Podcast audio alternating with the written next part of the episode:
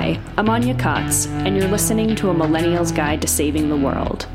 I started this podcast because I was tired of being stereotyped as lazy, triggered, and entitled. I wanted to give voice to a different kind of millennial and invite us to write a new story. One of a generation willing to challenge the status quo, embrace nuance and paradox, and reject PC culture. This podcast isn't about finding answers, it's about asking the right questions. How can we reinvent ourselves and the narratives we've been expected to inherit? How can we take ownership over the ways we participate in our own suffering? How can we move beyond victimization and into empowerment? How can we fix ourselves to fix the world? It's time for new dreams, new stories, and new futures.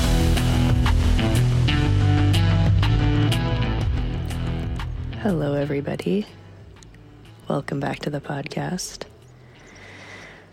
I am recording this intro into my phone today because I am sitting in a beautiful place. It's kind of like a sandbar, but it's rocks, small to medium sized river rocks.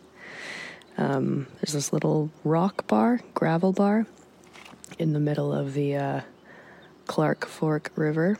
Um, there's a spot that we found last year and hung out here for a while, thinking we might actually buy land up here. Uh, and we've returned because, you know, there are just those like few spots that stand out among the rest, and this was definitely one of them. And there's this really amazing little spot out in the middle of the river. Uh, that up until this time, last year we didn't do this, but we've been sitting out here and having our coffee in the morning and getting some vitamin D, some COVID medicine, that good, good COVID medicine. And uh, yeah, I decided I was going to sit out here and just record my intro. Easy peasy into the phone. So if it sounds a little different or kind of shittier, I'm sorry, but it's worth it. Um, today, I am bringing you an episode with Sarah Kerr, who is a death doula who I was connected with uh, through my good friend Jenny Kellogg, who was also on the podcast a few episodes back. If you have not listened to Jenny's episode, I highly recommend doing so. Jenny left me a 30 minute voice memo, I think that's how long it was, the other day, about um, centaurs and a centaur called Therius. And I swear it was so interesting and mesmerizing and relaxing to listen to that I just wanted to release it as a podcast episode. So maybe I'll have to have Jenny back on to talk to us about the mythology of centaurs.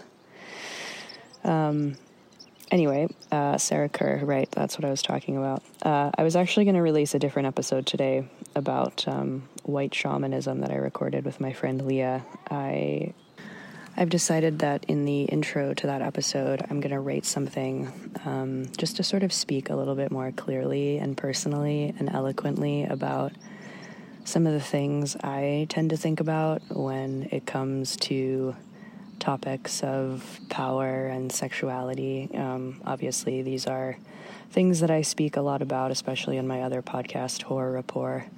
Um, and I think there's just a lot. I mean, obviously, obviously, these things have been going on for a really long time when it comes to older, powerful men with younger women, and what are the sexual eros dynamics that occur and take place within those dynamics, and what is it all bad? Is it partially bad? What part is healthy? What part is toxic? Um, these things have been going on forever, but uh, obviously sort of pop up into the culture prominently from time to time. Um, certainly now is one of those times, starting with the Me Too movement, and there's been a lot of talk of these types of issues swirling around the astrology community right now.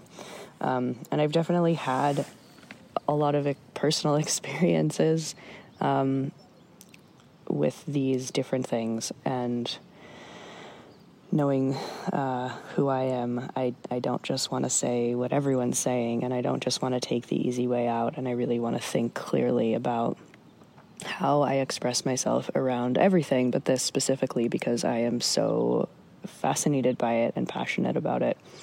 So, all of that to say, that was the episode I was planning on releasing today, but I have not completed the piece that I'm writing, and um, I wanted to bring you an episode as soon as possible. So, we're doing Sarah today, and uh, I'm actually glad we're doing it because in listening back to this uh, a couple days ago, I realized how good of a follow up it is to um, the episode I released last with the Jungians.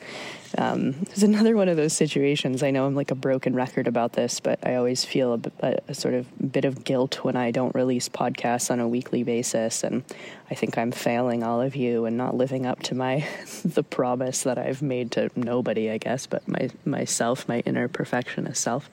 Um, anyway, I always get nervous that. Uh, that I'm failing somehow, and yet I was really glad that that episode got to sort of live at the top of my podcast feed for so long. Um, I don't know really why. I think maybe I was on my friend Kyle Tierman's podcast, so some people came over, but I got I'm still getting such great feedback from that show, and I'm sort of glad it's just parked itself there for a few weeks and allowed everyone to listen to it because it was so meaningful. I think, especially for those of you who listen to this show, those of you in my generation who are going through personal and or collective dark nights of the soul or have in the past or expect ones coming up um, if you haven't checked out that episode highly recommend it and if you have uh, this is a tremendous follow-up um, before I get into my intro and before we get into this conversation, I wanted to cover some housekeeping. Um, one is to remind everyone that uh, the book club has officially been announced. Um, I'm really excited to, to do this. We're going to read Braiding Sweetgrass in August. Um, each book club, I think I'm going to do them four times a year although don't hold me to it, but I'm pretty sure that's doable. And each time I'll select a theme. Uh, this time it was sort of nature and ecology and humans' role within that system.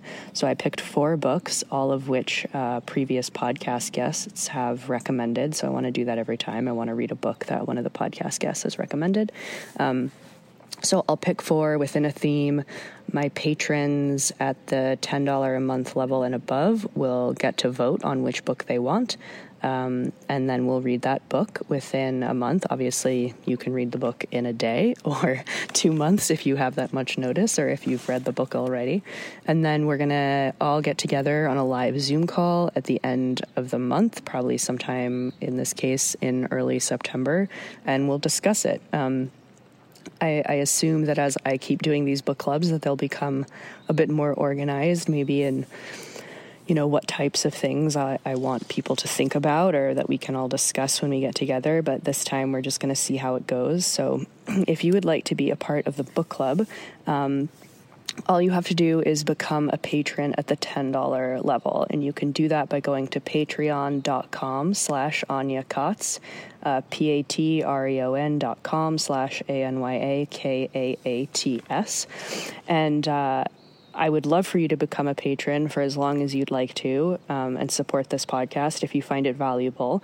But if you would just like to be a part of a, the book club and that's all you really want to do, I have no issue with you just signing up on Patreon um, for $10 between now and the end of August and participating in the book club. So as long as you've been a patron at that level for at least one month, like you've paid for a month. Um, by the end of August, by the time we do the Zoom call, you are very welcome to participate.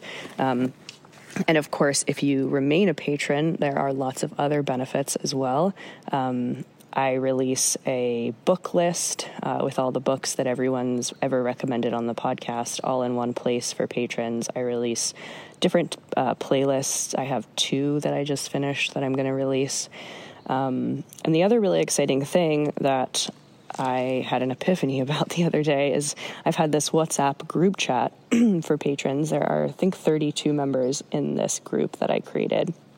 And uh, you gain access to it again at that $10 level.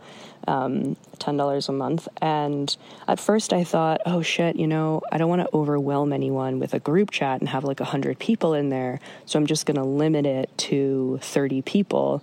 But then it made me feel badly because more people are going to sign up on Patreon at that same level to get access to the book club and all the other perks.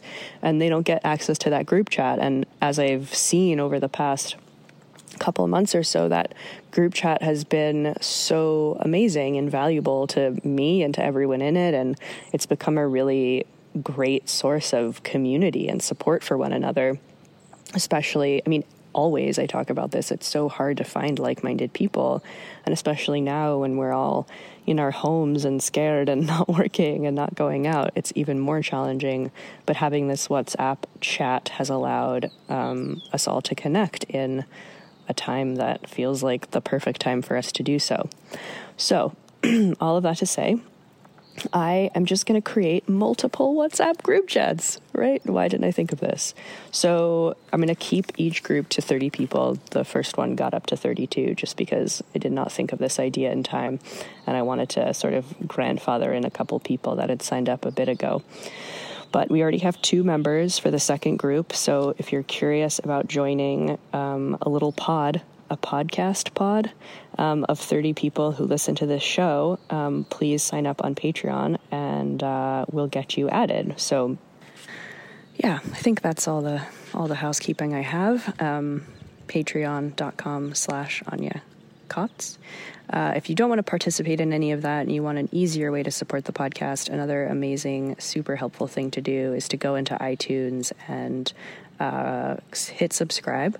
That way, you know when a new episode comes out every week. And uh, also leave uh, some stars and a review. That helps the podcast show up a lot more in search results and makes the podcast look more legit so that when I reach out to people to come on the show, uh, it looks like it's worth their while. All right. So, what I wanted to talk about today before I get into this conversation with Sarah, I had this thought recently while driving in the van in some beautiful place, as is the norm. I started to think a lot about something I've definitely talked about on this podcast before, which is this kind of sense of responsibility that I've felt around staying in America through all of this turmoil and transition that I believe we've only just seen the very start of. And, you know, I felt like I wanted to find a little patch of land and gather all my friends together and create some sort of Noah's Ark to keep us afloat while things change. Those changes, I have no idea how intense they're going to be, but my guess is pretty intense. And we will be able to show other people that even within this country, even within this time, that we can live well, or at least more well than mm, the system uh, is can afford us. Um, and I understand this perspective, and I still feel this way in many respects.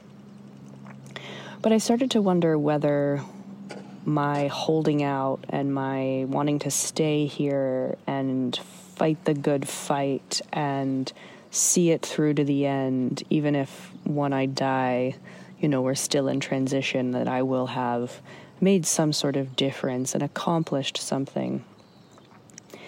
And I started to wonder whether that was grief avoidant. You know, I could imagine if, I could imagine I have gone through a divorce and living in a house that I own. And it's funny because this is exactly what I thought of when I first got divorced. Like, oh, fuck, okay, I'm just gonna end this relationship sign those papers, and then I'm going to continue living the exact same life I was before, just minus that relationship in this house. And that wasn't a realistic perspective. And not only did I very quickly realize I didn't really want to live in that house anymore, I didn't really want the life back that I was living with or without that relationship. But I think we have a tendency to hold on and not hold on because something is worth holding on to, but because we're fearful of losing it. And often, I think when we're fearful of losing something, or fearful in general, what we're afraid of is feeling a specific type of emotion. I'll tell this story again because I think it is impactful and meaningful. And because I know a lot of you don't listen to every single podcast. So, for those of you that do and hear these stories repeated, hopefully their repetition is useful. Um, but when I, I decided to stop seeing my therapist, I don't know when this was, a year or so ago, and it was, she was wonderful. And the time we had together was, I'm, I can't even say a word to explain how important and impactful my time with her was. But it became very clear that it was time to transition. And I was afraid to tell her this because I have a personal fear of people being mad at me. And um, so I was afraid to express it to her, but I finally did. And, you know, I was like, how do I make this not as intense as it feels that it is? And, you know, she said something to me like, well, how does it make you feel that our time together is ending? And I very quickly shot back, well, it's not ending. I, I can very much see myself coming back here or talking to you over Skype. So I don't really think it's ending. I think it's just that for the moment, I'm going to stop seeing you regularly. And she looked at me and just said straightforwardly, Well, but don't you think that perspective is avoiding any emotion you might have around this? Which, of course, it was. And within a matter of seconds, I started crying because there were a lot of feelings there. And she was right. Like, of course, or I was right. Of course, I could go back to see her. Of course, this wasn't like the end of all ends and she was going to disappear into the universe or something. She's there. We've texted. Um, I haven't had another session with her, but I imagine that I could. But all of that aside, the fact was that was a big moment me leaving that office, having been in there two to three times a week for the previous year and a half, was a big deal. And I had tons of emotion around it. I had sadness around it. I had, you know, grief. I had fear. I had love. There was a lot going on. And my kind of quick, like, oh, well, but this is, here's the logical, intellectual reaction to this, totally just jumped over all of the feelings. And I definitely have a tendency to do that. I, I think those of us who are logical and intelligent often, you know, we almost hurt ourselves with that sometimes we can keep ourselves in pretty bad situations or avoid a whole host of emotions because we're really good at talking our way out of things. You know, we have an answer to everything. If anyone challenges us, if we challenge ourselves, we can intellectually debate anything that we want. So, anyway, going back to my feeling around America, you know, I thought that my mm, my perspective around I'm gonna stick it out, I'm gonna stay here, I'm gonna create this kind of utopian world within the decaying one. I think that's all fine. I think that's okay. If that's what I choose to do, then that's totally acceptable and worthwhile. But I felt like it was really time for me to face whatever grief I might have about the fact that this home that I know may cease to exist or may prove to be uninhabitable to me. And I think, especially those of us who are more liberal minded, who recognize the grave injustices that this country was founded on. I think that's another way that we use our intelligence to avoid emotion. Because it's so easy for us to be like, yeah, burn it down. We need a new country anyway. This shit sucks, you know? we can rally around these ideals, which again are totally legitimate and true. For those of us who were born here, I mean, I've definitely lived abroad as well, but this was the country I was born into. And although I didn't really believe the like America is the greatest shit, it's still sad. It's still, you know, when, when we were literally first born, like we didn't ask for this. We didn't ask to be plopped into a, a country and a system founded on injustice and genocide and colonialism and racism and patriarchy. We did not, that's not what our bodies, our souls expected. That was a shock. And so we've had to adjust to that in whatever way that we have. We've, you know, either I think there are people that just blindly accept that that's the right way to be, or there are those of us, pretty sure all of you that listen to this podcast, that have rallied against it and seen the ways in which it wasn't fair. But both of those are avoidant of sadness. And that's the other thing that this Western culture that we live in does. It's really keen on um, not allowing us to feel grief. There are no communal support networks. There's no cultural there's there's just no part of our culture that embraces that and obviously I've tried to bring a lot of that awareness to this podcast. Um, Francis Weller, this uh, show today for sure, the one uh, last couple weeks ago with the Jungian analysts we need more spaces to communally grieve and hold each other within this pain, but it's certainly not something we're given easily. We have to fight for it, we have to seek it. So, I want all of you that are listening to reflect on what it means to lose a home, what it means to have not been given the home you deserved. You know, I think this country, all countries, we could be good. It, they could hold us, they could support us. I understand the limitations in that and the greed and the just how intertwined we are with so many things we don't understand and can't seem to extricate ourselves from. But there is a there is something in our bodies I think that remembers what it was like to feel held and supported and seen and listened to and we didn't get that. And there's a lot of anger now, and a lot of frustration, and a lot of rage, and a lot of, for some of us, hero complexes, certainly me, where it's a survival mechanism, and we need those, and they're important. But it's not everything. There is still great sadness in loss. We may not be able to do what we want to do I mean, for fuck's sake, the whole planet could burn. It's incredibly painful. I'm sitting here in this spot. It's a fucking beautiful spot. We've come here, this is the third time now. And two out of the three times we arrive, and there's just fucking trash everywhere. I had to dig out the campfire the other day because it was so full of ash, but it really wasn't ash. I was digging out broken glass, pieces of broken beer bottles.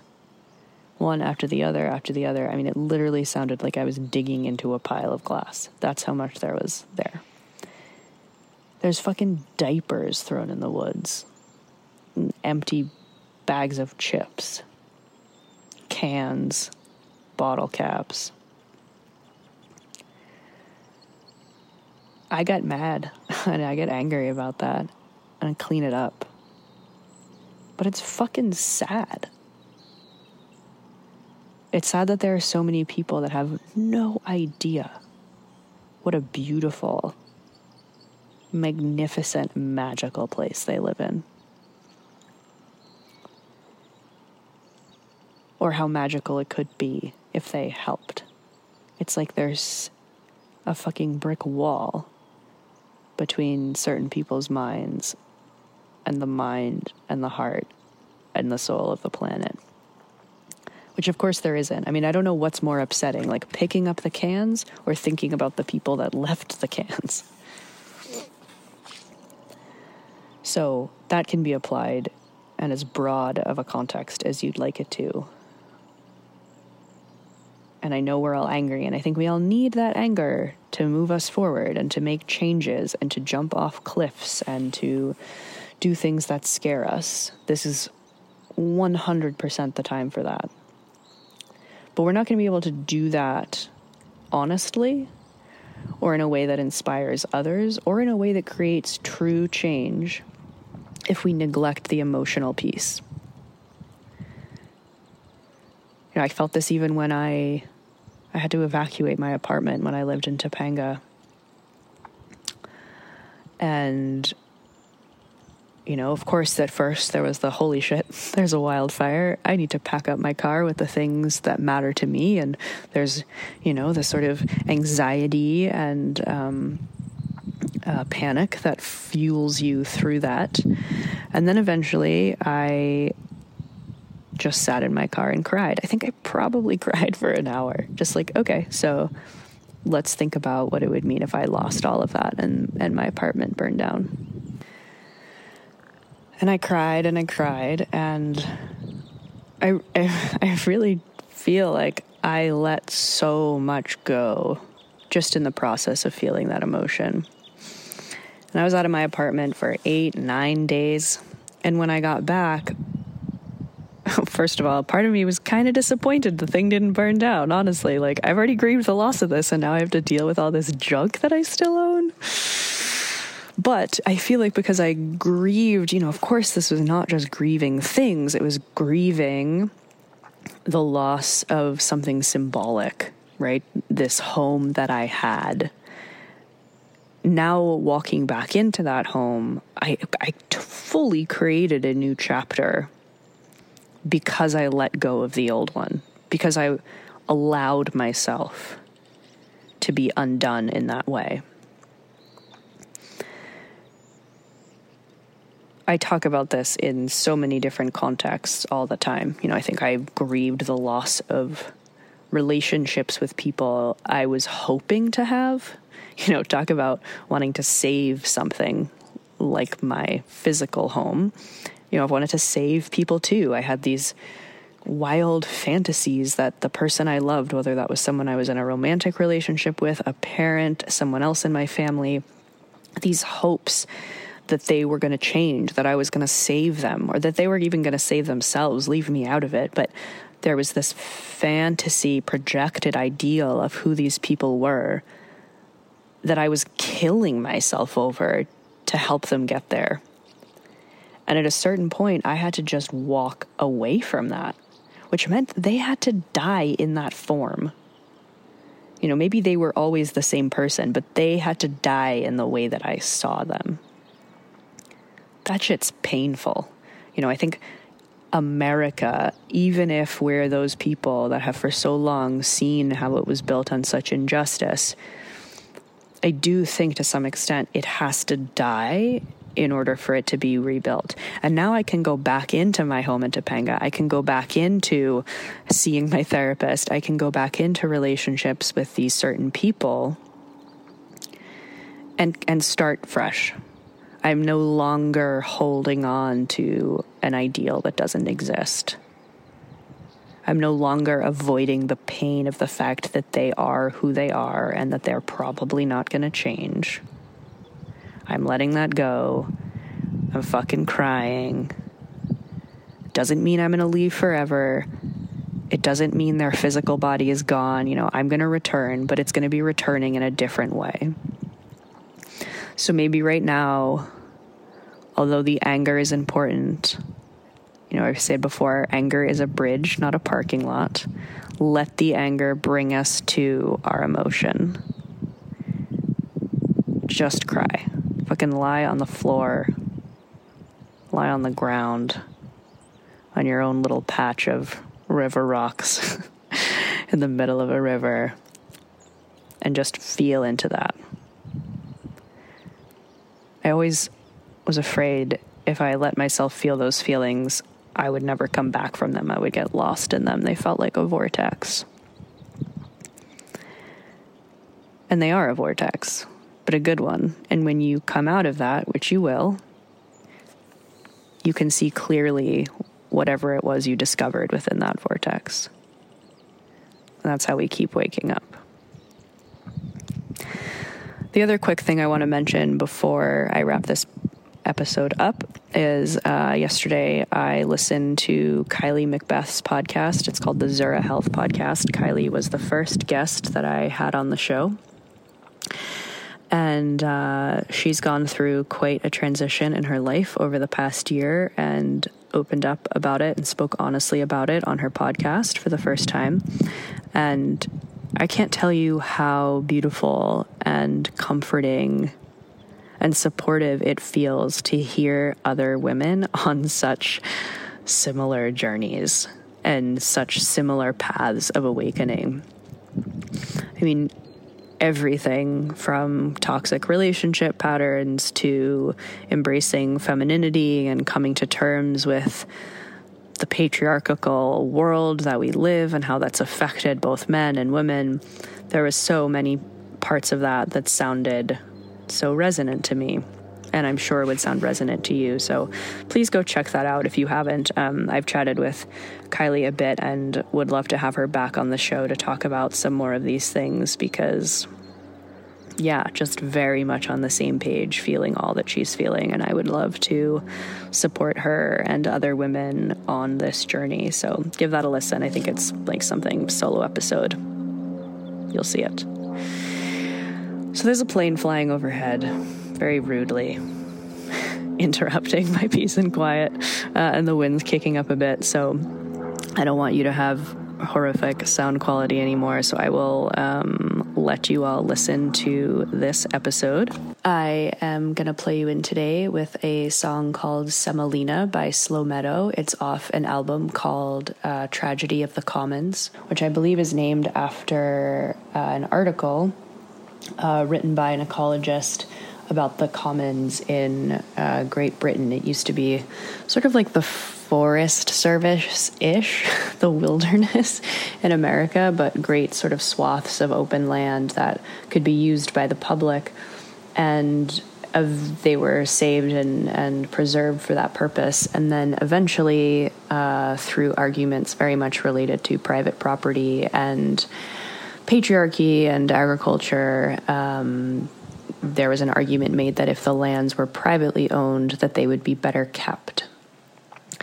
And of course, having come out of this intro with people people littering all over public-ish land, um, I can understand how that argument took flight. A lot of these things that I sort of rally against, I always understand why they occur.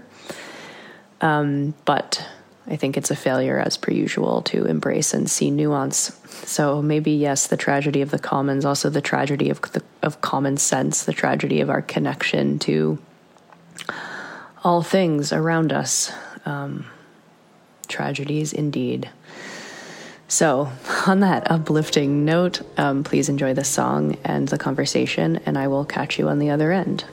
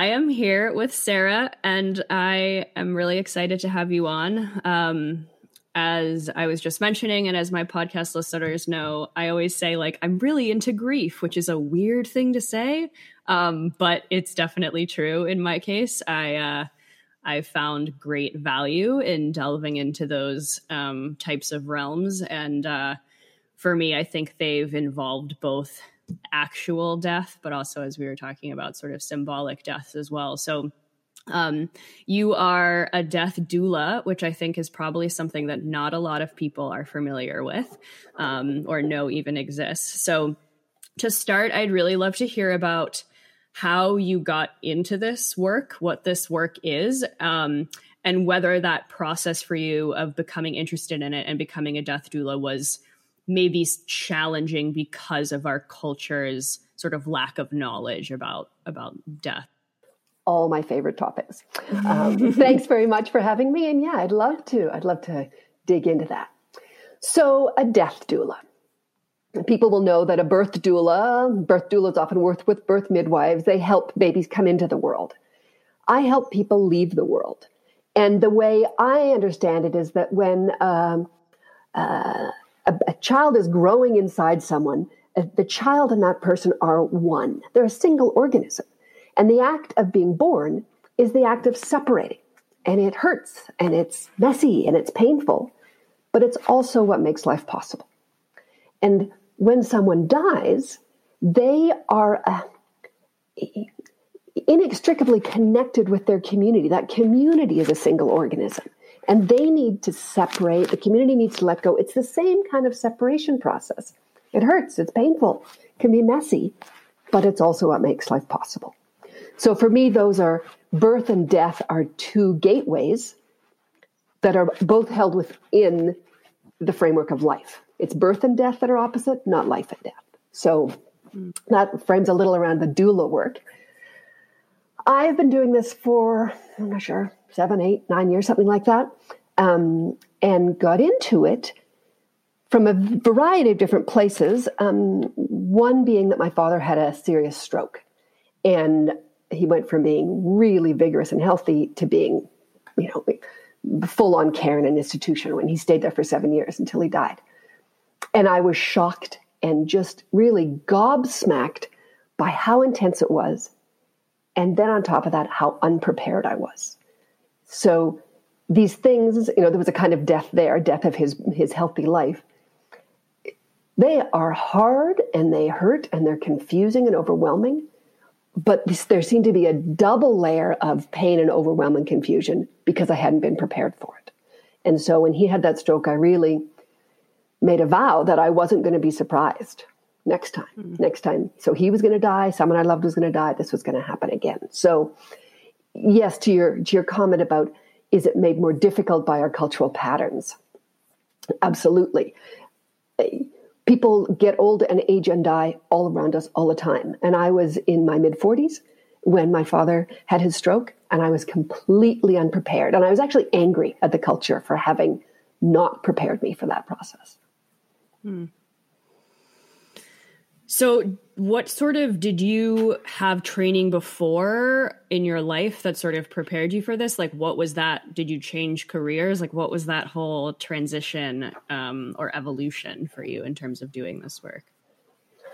I was, my father, my whole family lived in Canada. I was living in the Bay Area, going to school, doing a doctorate in transformative learning. And my my journey through that, I, I, started thinking I was going to write a pretty academic, pretty heady, pretty theoretical um, dissertation. And the system sort of squeezed me and scrunched me around enough until I actually was willing to explore my own experiences, my own personal process, which was a kind of dark night of the soul. Another way to frame that is an initiatory experience.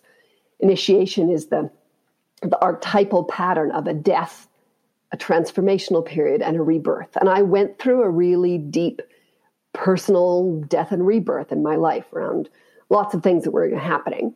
Um, and ended up exploring that in my dissertation work. So I'd been working really closely with the, the archetypal patterns of initiation. Mm. And it took me a while to sort of put all that together because I was a little overwhelmed. I was a lot overwhelmed by my dad's stroke. But that really gave me some skills for that. And and I also had gone back to school. I'd been deeply involved in social justice organizing and anti-globalization protests, you know, seeing all it's, it's Black Lives Matter time right now. That's when we're recording this and seeing all those folks on the street and the tear gas and rubber bullets and dogs. I did a lot of that. Um, and had gone back to school because I wanted to look more deeply at how change happens.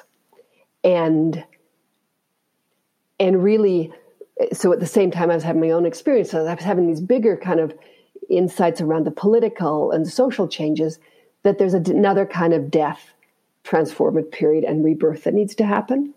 And so both of those are in parallel. They happen in our families and they happen in our culture at a big level. And so I was weaving those ideas together. And I also had done a lot of studying in energy healing, different indigenous and shamanic healing practices, and ritual in particular. So a whole bunch of things kind of put me together there. yeah. So I'm sure the the work you do is probably like very multifaceted. I was sort of browsing through your website and it seems like there's lots of different ways to do this work, lots of different contexts in which to do it. Um, but if you could sort of give my listeners an overview of um, what this work looks like for you and the sort of types of um, initiations you're guiding people through, uh, whether that's an actual death or some sort of symbol, symbolic uh, death. Um, I I often call myself clergy for the unchurched because the people who come to me are people who recognize that death is part of their soul's journey. They often say things like, I don't know why I'm calling you. I just know this needs to be sacred. And I don't know how to do that. And so I, if you have a religious tradition, if you have a spiritual or cultural tradition that can guide you on that, you're in good shape. Lots of people don't. And so the people who come to me might classify themselves as spiritual but not religious, animist, uh, uh, nature-based spirituality, all those things. It's it's a big tent, basically. Whatever language works for you, uh, that's that's where I'll go, and whatever principles. Uh, so there are two parts of the work. One is the really pragmatic. How do you deal with that? How do you get prepared? How do you make a death plan? How do you mm, coordinate the death room? How, all those kinds of things. So I do that. But really, what's I think richer and beyond that is helping people make the soul's journey through the process. What's happening at each level? So in an actual physical death, someone is dying, someone is leaving the web of physical community with other people, crossing to whatever the next realm of that is. And they're having a huge initiation. They're becoming whatever it is we become after we die. We can talk about some ideas around that. But everyone in the system is also having an initiation. You know, we have words for that orphan, widow, widower. You become someone new when someone you love dies. So it's helping each person adjust to that transformation. And so it can look like a sudden death, a expected slow aging or illness death. I work a lot with pet death. I work a lot, especially with younger folks, with um, well, actually not just younger folks, with pregnancy loss, miscarriage, abortion, any kind of loss around that. Sometimes I do that work with people decades after it happened. So those are all, and, and also other kinds of unresolved deaths from the past. Those are all the actual physical bodily death parts. Mm-hmm. But then I end up having people come to me around bankruptcy, divorce, um, lost jobs, ending relationships, uh, sometimes starting something new. Getting married is the death of the single person. And there's a death and rebirth that happens there. So I, um, it's the same archetypal journey at a soul level, but it's cloaked in different experiences and it needs different ritual support to make it happen.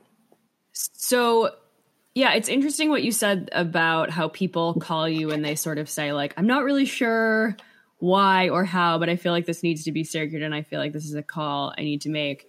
Um, I sometimes tell this story of when I it actually started with a divorce um, and moving out of my house and really totally changing my life. And within a matter of a couple weeks, I was also going through like really a bunch of health issues. It was just all compounded. Um, and it was really horrible pretty quickly. And I know I'd never been that sad. I'd never been that confused. I'd never been that lost. And yet I had this total understanding and knowing that that this place was exactly where I was supposed to be. Um, which was strange because I didn't really have a spiritual practice at all. I think I went on to find one, but at the time I really it was like meaning in a wor- in a world that um, didn't ever really help me define what that meaning might be, I guess. Um, so I'm curious. I'm assuming that there are probably a lot of people that come to you with that sort of same confusion? Like, do you feel like you end up often teaching people about meaning and spirituality sometimes as much as death itself? Uh, that's, I mean, my, my doctorate is in transformative learning. And so mm. that's what this is. This is, I am an educator, death education. And what I'm educating around is what's happening to you. And so that's what I was talking about in terms of like, there's the nuts and bolts part of what you do, but then there's understanding the soul's journey. And right. the Greek word for soul is psyche, and the Greek word for butterfly is psyche. And that's an understanding that that the journey that the caterpillar goes through before it becomes the butterfly is sort of by definition what the soul does again and again and again. When we're growing, developing, evolving people, we're constantly learning something new, letting go of who we were, being kind of not sure for a bit, and then finding something again. And then we let go of that and we become something else. And so that process of death and rebirth, you know, I, I get a little speechless about how much I trust that archetypal wisdom. It is, it, it, it's, it, it's as, it's as real and as dependable as gravity. And I, I, I'm really excited to hear you say that you knew it was there. You could find it, and there must be something in your experience or in your upbringing that gave you that. Somewhere you got that. Often, what I do for people is show them a map of where they are and help them get that. Once they get it and they understand, oh, this dark part, it's actually important. The caterpillar mm. has to be in that cocoon for a long time and they don't know what's happening and everything they knew is falling apart and they have no idea what's coming. They can't understand that there's a butterfly, that they're going to be the butterfly. They just think, oh my God, it's all over. it's all over. You know, and the classic image of that is a, um, you know, these these two twins in the womb having a conversation, and one of them says, "Oh, it's warm and cozy in here. I love it. I never want to leave." And the other one says, "You know, I heard there's something good on the other side." The other says, "No, no, no. Nothing can be better than this." You know, we don't know what's what's available for us. And I think death is a bit the same. We don't actually know what's on the other side, but I think it's actually pretty good. Hard, painful, lots of loss. But yeah, those archetypal energies are both in us and they hold us. And we can really rely on them as a map to tell us how to navigate these processes. So, in terms of this dark place, um, which you know, interesting for me was like also the place in which I understood concepts of gratitude for the first time, which was like the place in which I sort of felt almost the most joy and love, sort of just in a container of of grief and sorrow. Um, I think that period of time is you know often uncomfortable for people i would probably argue mostly just because there's such a lack of education around it.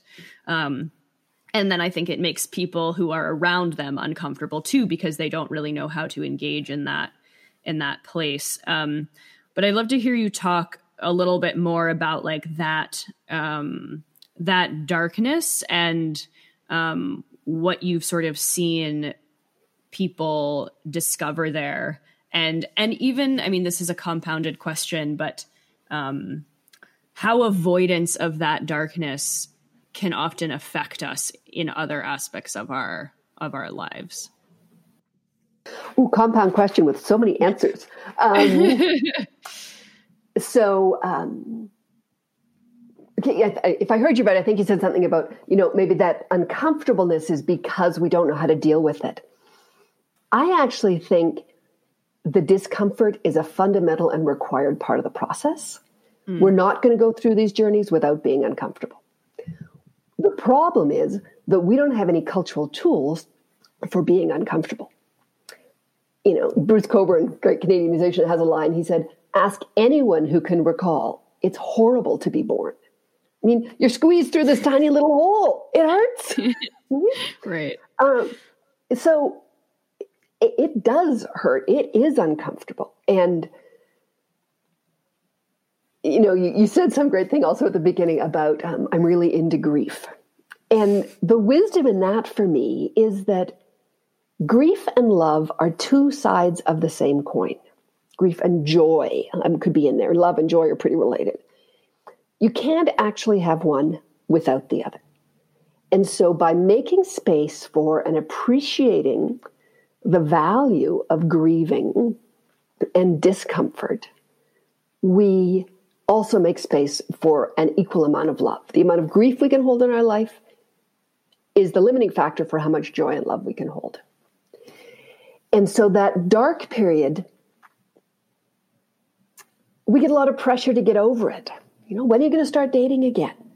Uh, when, when's the old you going to come back? And we we have a lot of pressure to instead of going down into the dark pre- period just pop back up and say oh, i don't want to go there. I'm just going to stay happy and i'm going to be strong. But i think those are all really distorted perspectives when there's so much wisdom to be gained by allowing yourself to be undone. The phoenix has to burn down to the ashes before something new arises. So there's there's a wonderful death teacher and Buddhist abbot named Joan Halifax, and she says that death is a blessed catastrophe. And I think that paradox speaks to what you're saying about even in your darkest time, there was gratitude and joy. If death is met well, and I'm saying literal death and symbolic death, if those are met well, we feel incredible love. And so let's say in, in the death of a person, someone dies in our family. If we meet that well and, and, and use the kind of ritual processes I'm using or whatever practice your ritual processes come from, we're really we really feel the love. We feel the love we have for the person who's going. The person who's going feels incredibly loved. We feel the love of our community around us. We feel the truth of what's present, and people are just cracked open by how beautiful it is. At the same time, it is so excruciatingly painful that they feel like they're being cracked in a different way. It's the same cracking, and we have to make space for it. So, what are some like? it's funny because this podcast was very much created, I feel like, out of this need that I had when I was going through that period of my life of really looking for some sort of practical resource or guidance or like, okay, I'm in this really dark period. Like, what do I do here? You know, I, I'm fine with being here, but like, help me figure out what to do here. And, um, you know this this podcast and the conversations i have i think were me trying to be that resource maybe for someone else um, so i'm curious what when people are in that space obviously we're not telling them to get over it um, but what are some tools or, or uh, rituals or um, just sort of you know practices that you that you recommend that people do when they're in that space? That is the heart of the work i do. So w- the way I imagine it is, you know, uh, a circle with a line dividing it from three o'clock to nine o'clock, and we go down below. The top half is bright, the bottom half is dark. This journey down below, we go down, down, down till we reach the very bottom of the circle, and then slowly we start to turn around and come up the other side. So the first thing is to recognize that you have to go down a long way before you can come up. And as you're going down, what's happening is things that used to be true are no longer true. You don't live with your husband anymore. You can't go visit your mother because she's died. You know, all these experiences that were true. You had a certain picture of who you were in the world. That's not true anymore. And so, what we have to do as we're going down is find ways to allow what's no longer true to, to let it go. So those are those can be larger ritual practices or smaller ritual practices. Sometimes it's you know I just I just um, worked with a woman whose husband had died maybe six months earlier, and for various reasons it was kind of soon, but she knew she had to do it. She was selling their house and moving into a smaller house. So that movement of no, that that old house was no longer true for her. She didn't live there. She had to let it go. So we des- designed some rituals to really register. It's not just selling a house. That is a symbolic goodbye to a part of who she was. So she sold the house, the signing of the document. She really, as she signed that document, she really just said an internal prayer saying, okay, I let go of this. It breaks my heart to let go of it, but I let go of it. And then when it was all done, she went to the river and she took the key to the house and she threw it in the river. Right? And that symbolic action is, okay, I really let go of this. And then she has to let go of something else and let go of something else and let go of something else. We have to continue to let go all the way down. And anything we can do to honor on the outside what's happening on the inside. That's what a ritual gesture is, like throwing the key in the river, throwing a wedding ring in the river. That says, my body agrees with the fact that this is gone and I release it, you know, or I burn something or I grieve something. We have to let all the parts that are no longer true go. And as they as we let them go, we go further and further and further, and we don't know who we are because we've let everything go. But we have to let a lot go before there's space for the new to come. So you go down, down, down, down, down, letting go, letting go by yourself, with community, with support, different ways, different processes. Then you start coming up the other side. You know you're not at the bottom anymore. You can't quite see the light yet, but you just take little steps towards what's new. Oh, this person died. Now I, I'm single now. I think I'm going to join the choir that I could never join when I was with them. So I try, or maybe I'm going to go traveling, or maybe I'm going to take up yoga. These new things build. So a big part of the practical steps are understanding that there has to be a lot of loss, and learning to be present to and actually let go of what's gone. And loss can be traumatic. It often is. Um, and one of the ways that trauma happens is in our nervous system, it's experienced as too much, too fast. Suddenly, bam, bam, bam, bam, bam, everything you thought about who you were in your life was is gone. So, one of the ways to kind of soften that is just to be with one part at a time. Okay, I'm just getting, I'm just going to acknowledge this part. And then I'm going to acknowledge this part. And then I live a while more and acknowledge this part. So it's slowing things down and really letting your soul and your inner world be the guide to how fast you move through it without having any external expectations that it should be a certain speed. Yeah. Yeah, it's it, I feel like it must feel I think it certainly did for me like when there is any sort of a death that we think that that's the only death that we're going to have to deal with and that it's often so compounded by the death of this sort of like sparks the death of this you know ideal or the death of this lie that we were telling ourselves and they just build and build and build. Um i always used to say that it was like there was the death of myself but then almost more traumatic felt like I couldn't then go back into the world, into those same places or to those same people and have them sort of embrace me, you know, as this new person. It was like, oh, you know, maybe those people or those those worlds or those groups were what sort of kept me from myself in the first place. And like now all of these things I thought about the world have died too. And uh I'm assuming the the people you work with, like it feels it feels like such a disappearance and like an erasure of just all forms of reality. In in grief therapy, the term for that is the assumptive world. The loss of the assumptive world. It's mm. everything you understood to be true. Everything you just took for granted about who you were, how the world was, and how it worked. And it can be shattered really quickly. And the image I often see when I work with people, I get a lot of visual images, is a kind of, you know, when you're making gingerbread cookies, you roll out the dough, you take the gingerbread cookie cutter, you cut out the person shape, and there's the shape of the cookie and there's the shape of the hole. It's like the, the person changes shape, but the whole, which is what everyone expected you to be, the, the people around you, it doesn't change shape. And suddenly you, you don't fit the hole that people held for you anymore.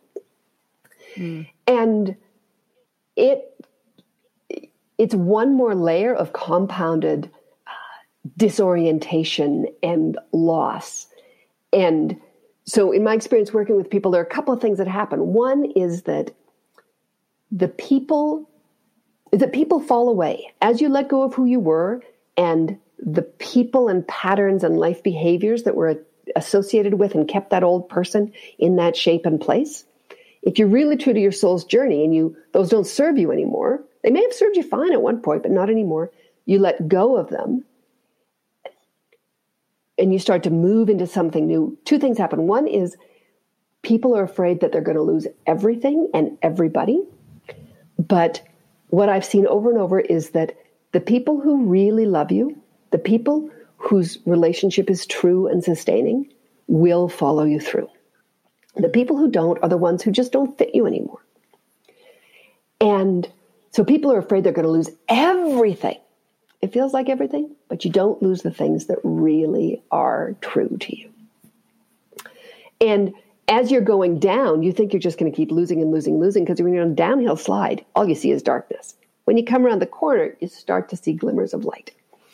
But that that loss of the world around you, and really, you know, I just worked with a woman the other day. Her husband uh, died very suddenly a week and a half ago, and she said, I feel like I've died. Everything there, her world was ripped from her instead of her making an evolutionary step towards something new. And it's really true. She did die. The person she was in relationship with him, married for 47 years, is dead. And so she has to not only mourn his loss, but mourn the loss of who she was. Hmm. I'm, I'm curious how you because I don't know how to talk about this, so I'd love your advice. Um, I feel like after I I went through this process on my own, it became a lot easier and almost innate and natural for me to approach many other difficult periods in my life or difficult situations or certain kinds of traumas in a way that was a lot more kind of like open to listening and learning like okay so what's this going to be about? You know what, what's this here to to teach me? Um and i think it sort of like moves into this weird space of like everything happens for a reason which feels very dismissive of the actual pain and suffering that goes on. Um but at the same time I know that like you know finding that meaning in something is really valuable sort of imperatively. So um so i'm curious how you talk about that with people or maybe you don't need to because they just sort of know it innately but that space of like we can hold the the pain and suffering together with finding the meaning and the lessons here. Before we started the recording you and i were talking about paradox. And I think that's really at the core of this that the dominant Western culture is very binary, very dualistic. It says this is good or this is bad, when in fact, reality is so much more nuanced and so much more complex. Joan Halifax says, blessed catastrophe. That is that good or bad? Uh, it's both. It's incredibly beautiful and incredibly painful. Giving birth to a child, incredibly beautiful, incredibly painful. So helping people say that it can understand that it can be good and bad at the same time is a big part of it. And the uh, sorry i have to confess, the dog just walked in kind of distracted me. So I, I, just have to put myself back on this. We're talking about um, that having been through it once you have some more skills to go through it again. And i think that's a really powerful example of learning that transformed you so, in dominant Western culture, we tend to like the idea of a world that travels in a straight line and is always getting better. Uh, we don't like the idea of aging. Get the whole anti aging stuff in there. We don't like the idea of getting sick. We want corporate profits to keep continuing. We want to keep extracting resource and logging and fishing and just have everything go up, up, up, up, up, up, up, up, up. When in fact, Nothing in nature goes up and up and up and up and up. Everything in nature goes in a circle. And what I'm thinking probably you learned in that process, and what I see my clients learn is so they go down into the bottom, into the darkness, and they come up the other side. You come up into the light, things are going great for a while, and then suddenly, boom, you go down again. And that is the journey of the soul. And what you get when you learn how to do that well and when you're able to be present to it as it happens, you actually develop the muscle of knowing what this feels like. Like, oh no, am I going to go through this again? Oh, it hurt so much last time.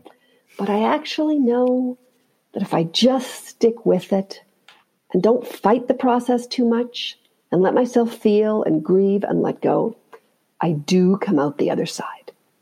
Because when you're going down, you can't see the light at the end of the tunnel, like there's a corner in the tunnel or something. But once you've done it a hmm. couple of times, you can trust. The way I, I mean, what it is, is trusting that deep archetypal initiatory wisdom in your soul that if you actually let the process move you, something new happens. And spring always follows winter. It just happens. So we learn that. And, and if you've done it a few times, not only do you get a taste for it and you sort of know this is what it's going to be like. But you also develop in your own energetic structures and your own soul structures uh, uh, uh, kind of resonance of what that is so that you're more able to be with other people when they're going through it. There's a beautiful definition of compassion. Compassion means, you know, the etymology of the world is to to feel with passions. Feeling calm is with. So to feel with. But another version of that is, and it says the same thing, but I think in more explicit terms, to not be afraid of someone else's pain. Hmm? So you can feel them, feel with them when they're in pain. And so as you made that journey, and as each of us make the journey and continue to, if we do it well, we become better able to not be afraid of other people's pain because we've learned not to be afraid of our own pain. Hmm. And I suppose actual physical death is the one thing that we can't practice or get better at or get used to necessarily um, and and maybe this sort of rational maybe it's not totally rational but there is something about being able to think through a difficult transition um, because I've been there before, been somewhere similar before, and knowing where I'm going to be on the other side. Um, I assume a lot of you know conversation that goes on with you and your clients likely has a lot to do with the not knowing where someone goes when they die or if they're going anywhere and probably the human desire to sort of control and rationalize and ask questions like why and stuff and um, how do you engage in those types of of conversations i think that desire to rationalize and know and control is not necessarily human it's western Mm. I think there are lots of other human approaches that make a lot more space for mystery. Don't know. Don't know, and yet that's okay. We like to know. We like it all added up in spreadsheets and columns and totals and all that stuff. Um, and I think that Western tendency is what makes this so difficult for us.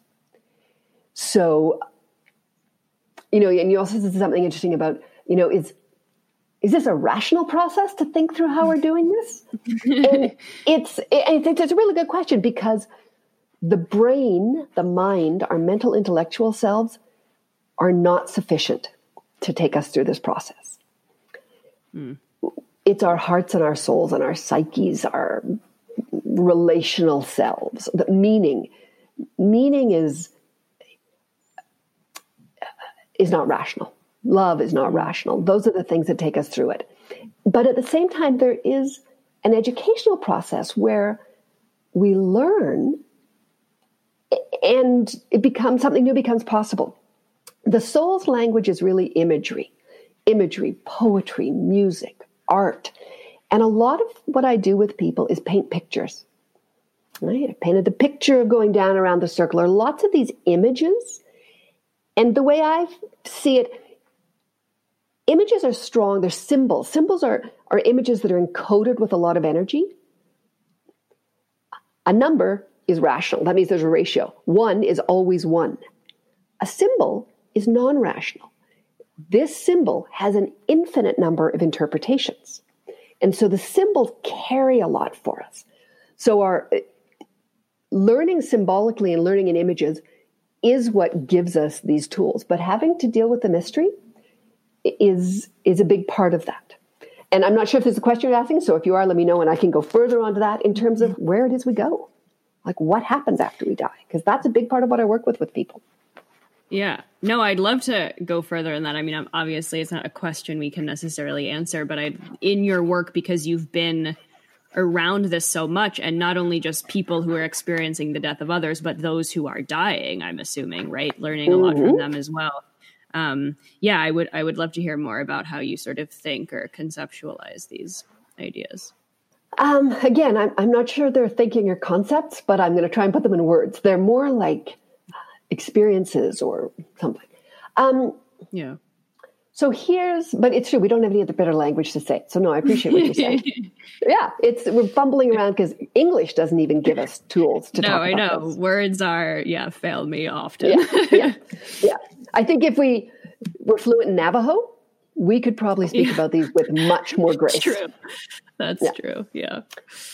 Um, so here's here's how I hold it. That it's a fundamental law of existence that energy is neither created nor destroyed; it just changes form.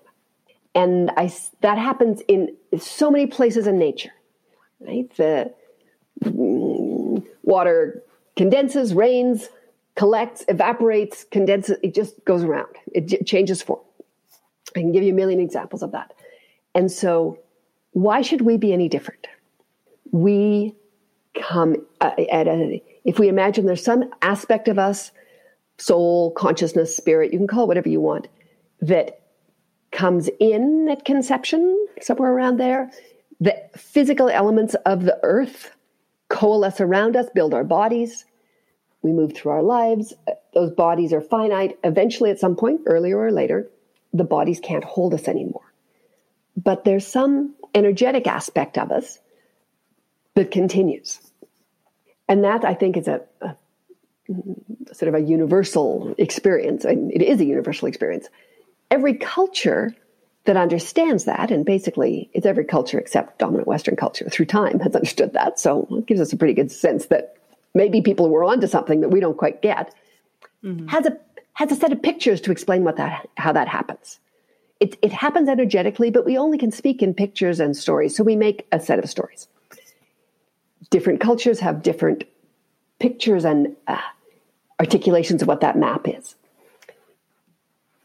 The, the articulation that I use is based a little bit on, um, well, it's painting a picture, this idea that we're living on one side of a river, and in death, we cross that river and we move to a village on the other side of the river.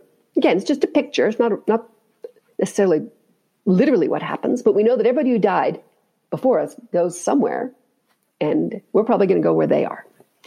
So we, we create that picture, and there's more complexity to that.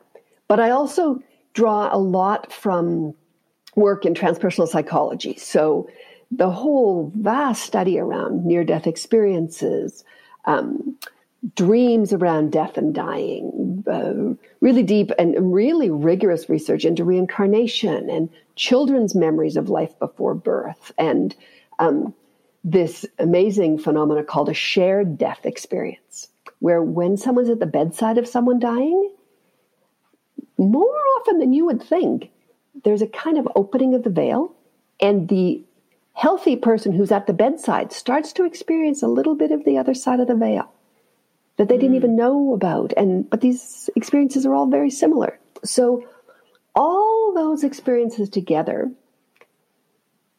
for me give a picture that says there's something else and there's enough uniformity in people's experiences of it. It's not rational, we can't measure it, we can't replicate it.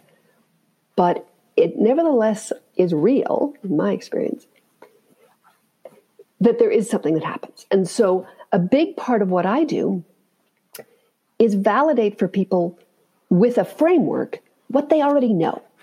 My clients tend to say, I, I, I, really think something happens. I think I don't disappear. I think I'm still here. I have experience of my mother or my dog coming back to me or my partner after they died.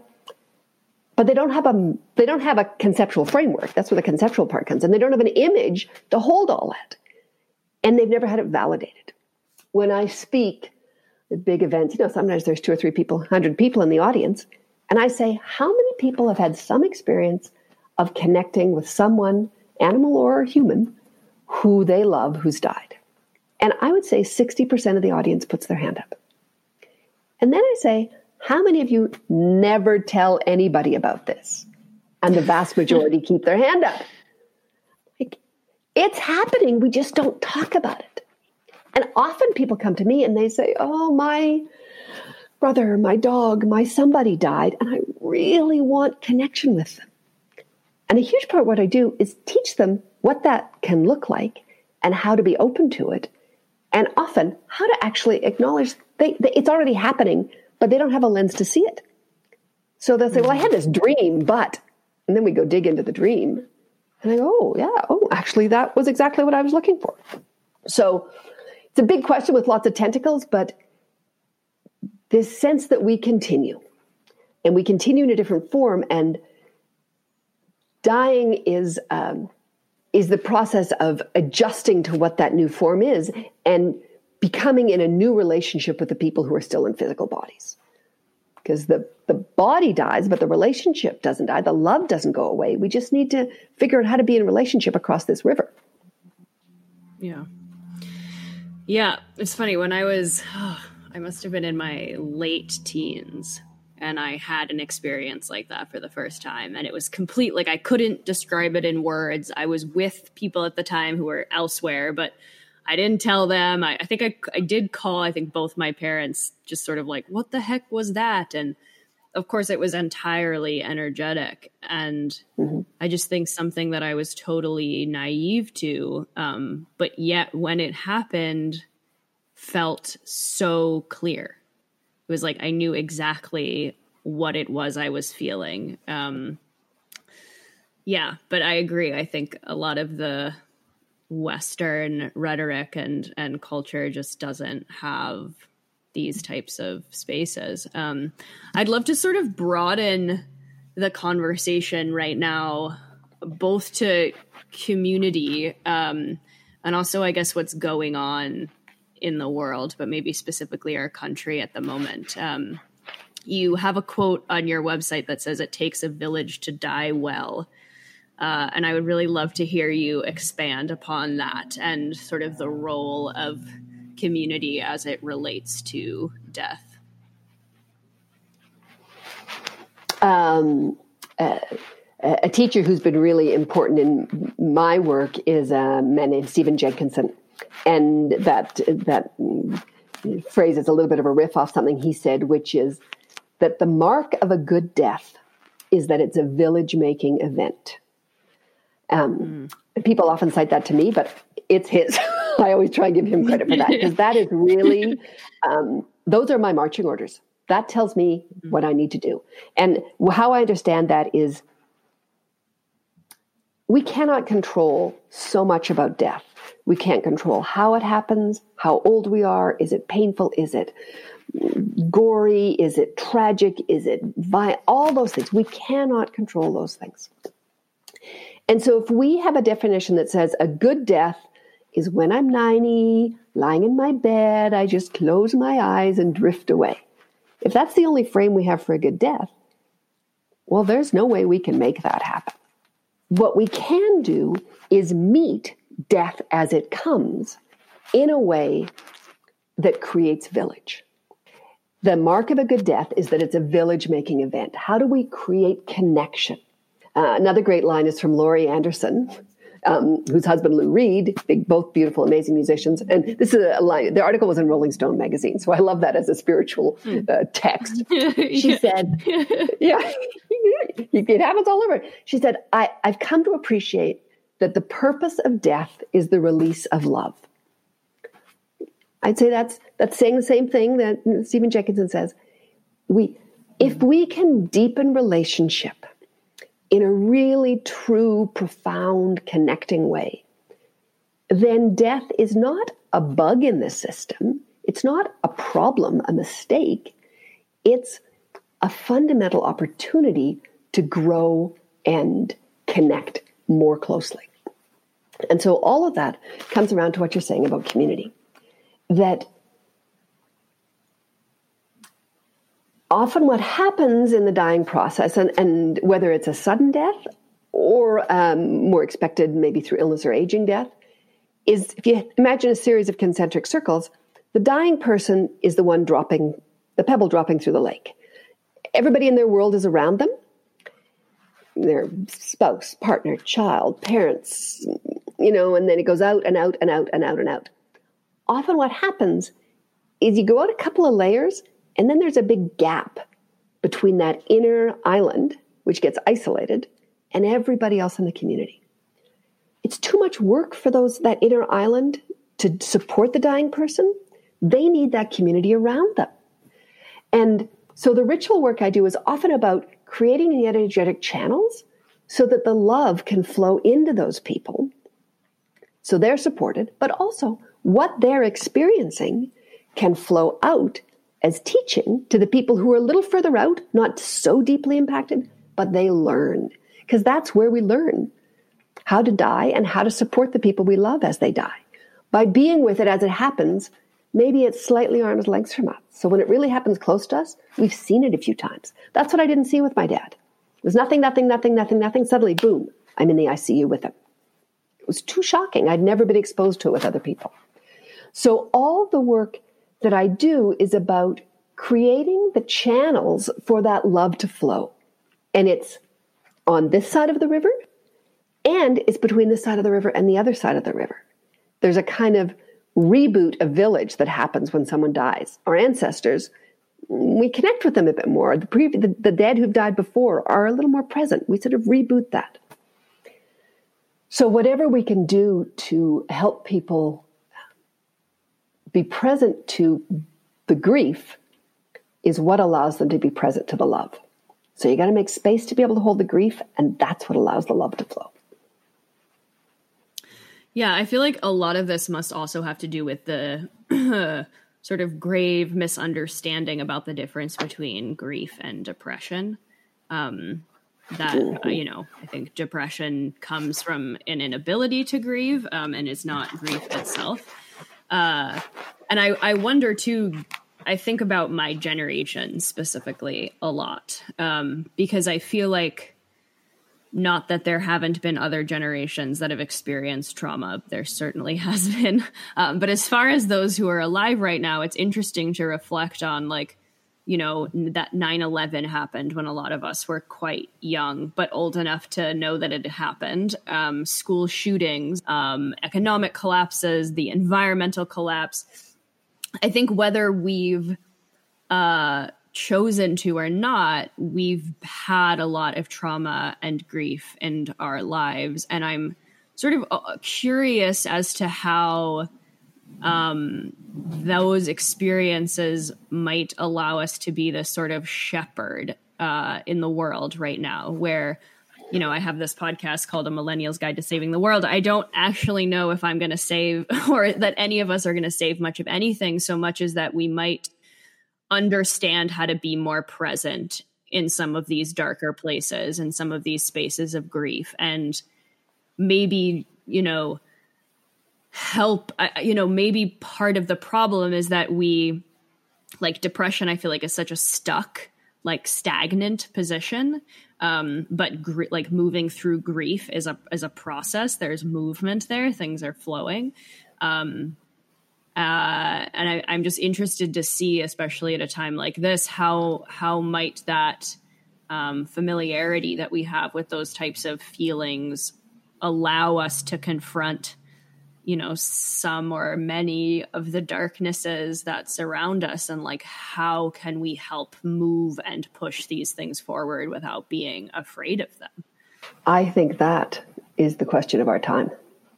Absolutely, without a doubt. Yeah unprocessed grief can can stagnate and manifest depression for sure. I think there are also lots of other factors that play into depression. So for someone who's experiencing that, there's a lot going on there, but that can certainly be one of them. I think that unprocessed grief, there's no doubt about that, has it kind of festers in us. I talked about the the circle and going down into the darkness and how people go through we go through those journeys individually and a relationship there are all these things that burn away. And and especially at the beginning when we're just coming down like from three o'clock to four o'clock if you imagine you're looking in a straight line if you look all you see is dark dark dark dark dark down to infinity. And it's not till you get around to 5.30 you start to see a little peak of light. And so, what's happening, and what's happening particularly for people of your generation, is that that's not just happening at an individual level, but oh, I've lost my relationship, and who am I now that I'm not with this partner and these friends? It's happening at a global, not even cultural, but global level. Hmm. When we look at the future, nothing that we relied on can be seen. And I'm my early 50s. I'm I when I look to the end of my life, I can imagine a little bit of continuity. But when you and my nieces are in their 20s, when when that generation, when your generation looks forward, there's there's no light to be seen. And so it doesn't mean that there is no light. It just means that there might be a lot of darkness before there's light. And I think what your generation is being asked to do is be present to the dark. I have a really powerful teacher named Joanna Macy, and she talks about the fact that we're hospicing the end of one culture at the same time we're midwifing the birth of another. And hospicing and midwifing are both intense experiences. Dying and being born are both intense experiences. And I have a picture of the map of what happens when an individual dies and how we can go down and up and around. We are on such a huge global map of that that none of us have any idea what it can be. But what I do know is that systems theory tells us that things can they, they get further and further and further and further and further into equilibrium and then suddenly they can make a radical shift in a way we had never expected and that no matter how awful things are right now spring always follows winter and so we're in that dark time and your generation is really being asked to be present to what's dying and also plant seeds and nurture what's coming without knowing what that looks like. And it's a, I, I, I get I get really moved by what an opportunity you have and what an incredibly difficult thing it is. And being incredibly grateful for those of you who chose to come in to take this on. Right? It's an incredible uh, role to play in the evolution of humanity. Yeah, well, I feel like that. I I I'd love if you could talk too, because sometimes I feel a little guilty or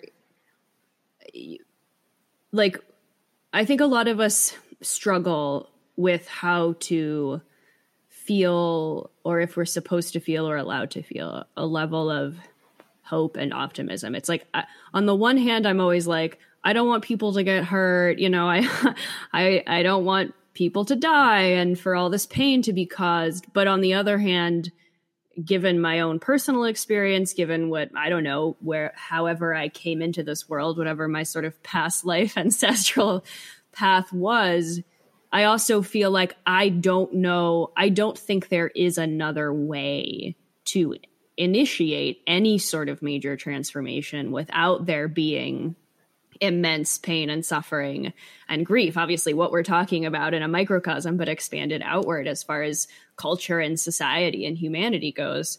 Um, so, uh, since so many of my listeners are people my age who I think struggle with a lot of that guilt of feeling a sense of gratitude that we're in this darkness, um, what might you say to us to help us sort of stay afloat in that way. I'd like to understand more about the guilt. Hmm. The guilt, a, a, feeling guilty for having a sense of gratitude. Is that because that guilt goes along with the fact that there are people and beings and, and wild places suffering? Yeah, yeah, I think so, and and I think it probably, at least for me, invokes a lot of evokes a lot of questions around privilege as well. Like, that perhaps my suffering won't be as intense as someone else's suffering so that even if we do go through some sort of intense transformation that all I'll have less of it and so therefore I shouldn't feel grateful that the transit the tra- the transition is happening at all um, because I'm not the one with who's going to bear the the greatest burden maybe lots okay that helps me a lot to understand it um we are going through an enormous transition. The outcome is not guaranteed. It may be annihilation. Sixth great extinction, meteorites hit the earth, dinosaurs, you know, go extinct. It may be that this is such an incredible shakeup that everything, us, all complex life, everything goes. So um, it's important to go in it knowing that the future is not guaranteed. It can't go on the way it was. And holding that there is light at the end of the tunnel is um, is the only thing that's going to get us through. But that light may be. It may take a thousand years for that light to come back. It may take much longer than our generation or even the generations of people we know. So um, there's a kind of um, exhilaration, or maybe like um, I keep coming back to Joan Halifax, a blessed catastrophe. That's what I hear you saying. This is this is awful, but it also has opportunity in it. And we have to hold the possibility that it could be awful, but it also has great opportunity. So that's part of it in terms of the gratitude, and, and even from everything you've said, I, I, I, I can hear that there's gratitude in your voice, but there's also grief about what's being lost, both those things. The guilt around how those of us with privilege experience this as opposed to those with less less privilege and, and who are more on the front lines. And we can find a thousand examples of that. That goes back to the bigger picture we talked earlier about mystery and that everything happens for a reason but not to use that dismissively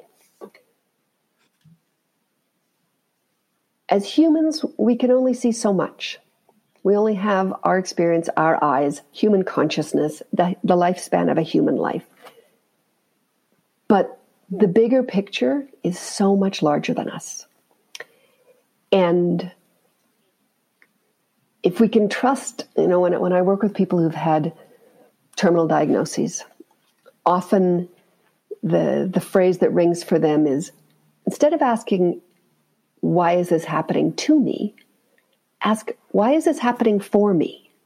What is there something in this pain that, and that says there's something mysterious. I can't understand it, but maybe I can trust that there is a bigger learning to happen. So to lean into that mystery of, yeah, there, if this is happening, perhaps there is an evolutionary reason for it.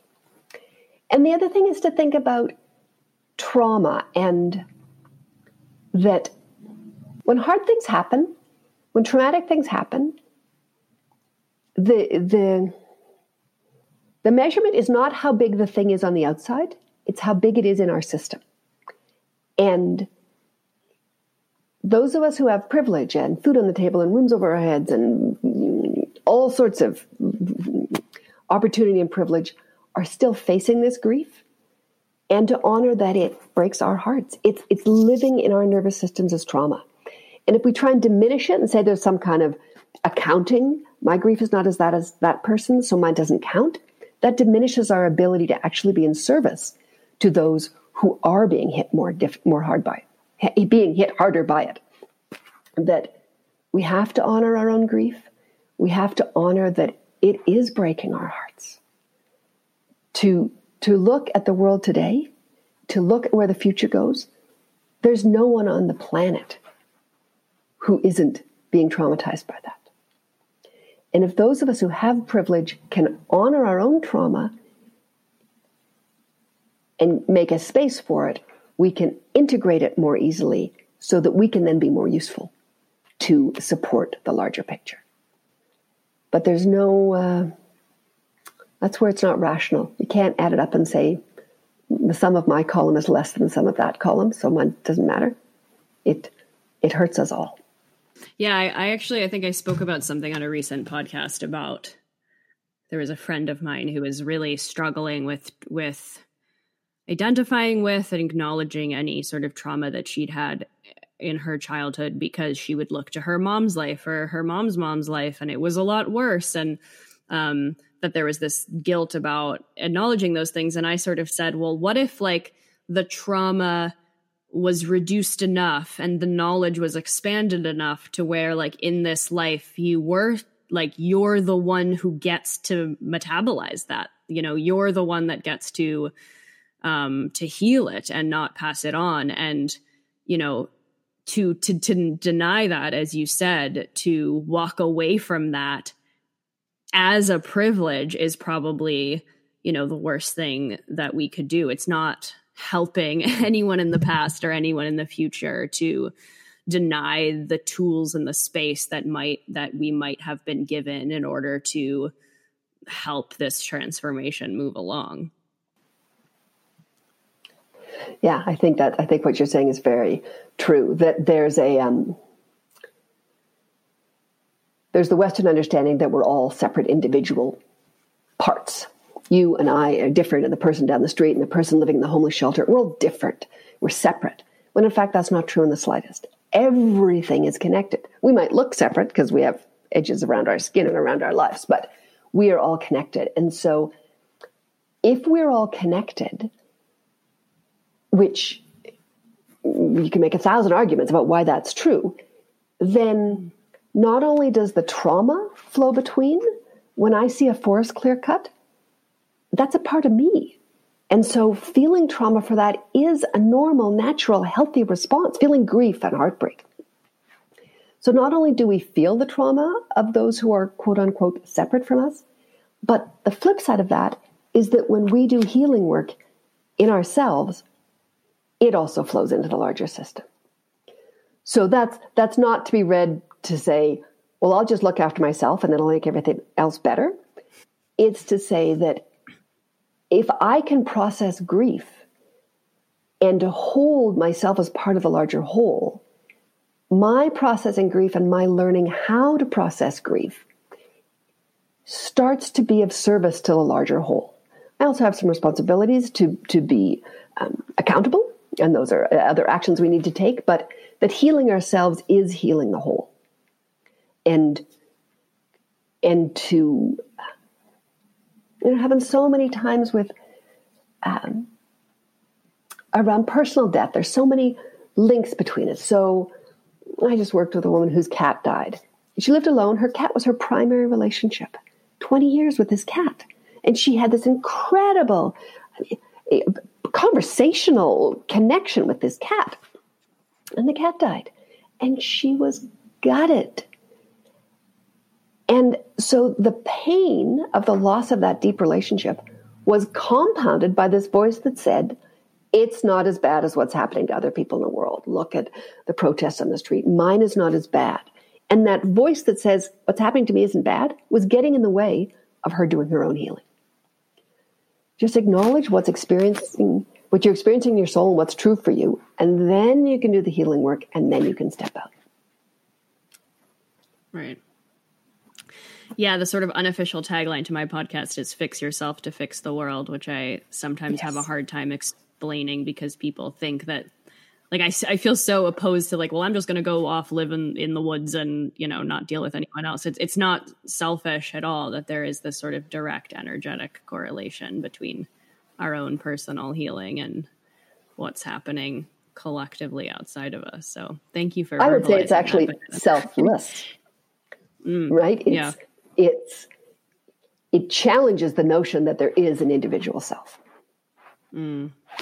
It says work I do on me, work I do in my intimate circles has repercussions out as long as I understand that there are no boundaries between us. Right. Mm-hmm. I love that. Well, thank you so much. This was such a wonderful conversation. I feel like I got totally lost in the vortex of it, which was nice.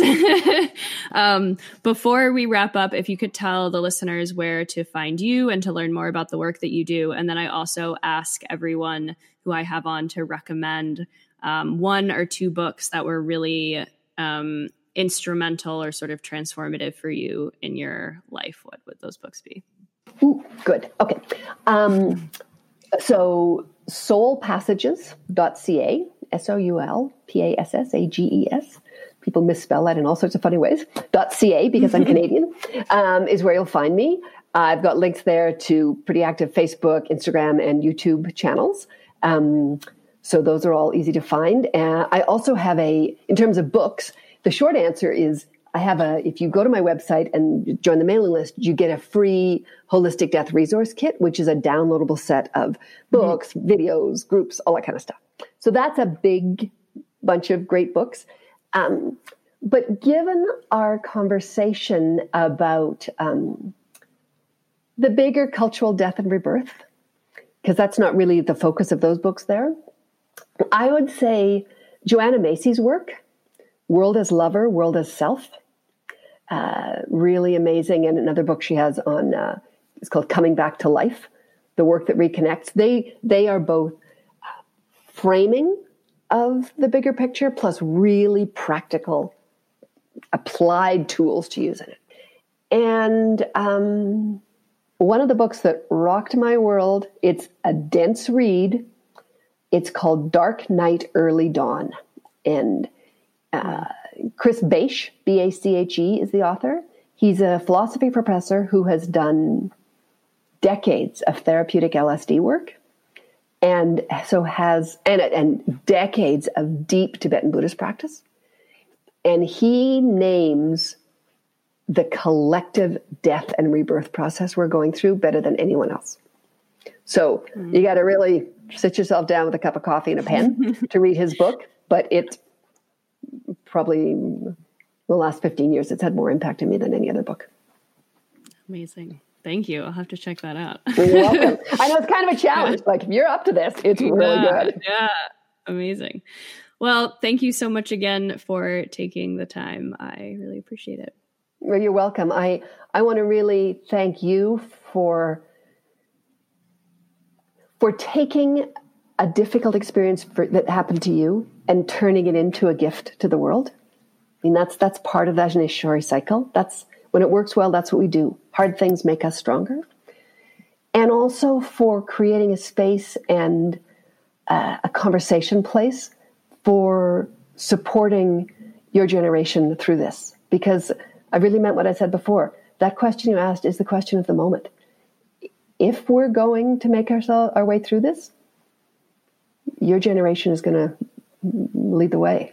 And so anything that those of us who are a little further down the line can do to support that uh, is, is amazing. But watching it happen, and I see it happen in so many ways and places of folks of that age, it's I just have really, really deep respect and appreciation for you and, and folks listening to this. Well, thank you. Yeah, thanks for providing some of the the tools that we need for sure. Happy to. Hello again. Thank you for sticking around and listening to that conversation. I am going to play you out today with a rendition of Kol Nidre. Um, just because you know I want to keep the the death and mourning a theme here. Um, it was funny. I uh, I was raised Jewish. I had a bat mitzvah. I should probably talk more about that on the podcast. I think I've only mentioned it a time or two, my experience in that religious realm. Um, my family was definitely not super religious. I feel very much, I feel Jewish in the sense of tradition and heritage, but not so much religion. And uh, when I was young, my mother dragged us to temple for uh, the high holy day services, and I really hated all of them. Uh, it was just boring beyond belief, and it didn't make any sense to me and was totally void of meaning. However, there was one service at the start of Yom Kippur called Kol Nidre, and I think I very vaguely remember my mom saying, you know, the high holy days are all about forgiveness and for the sins we've committed and about you know making good and starting again in the new year. But kol nidre is just the time to be sad. It's the time to mourn. It's the time to sit in the painful emotions.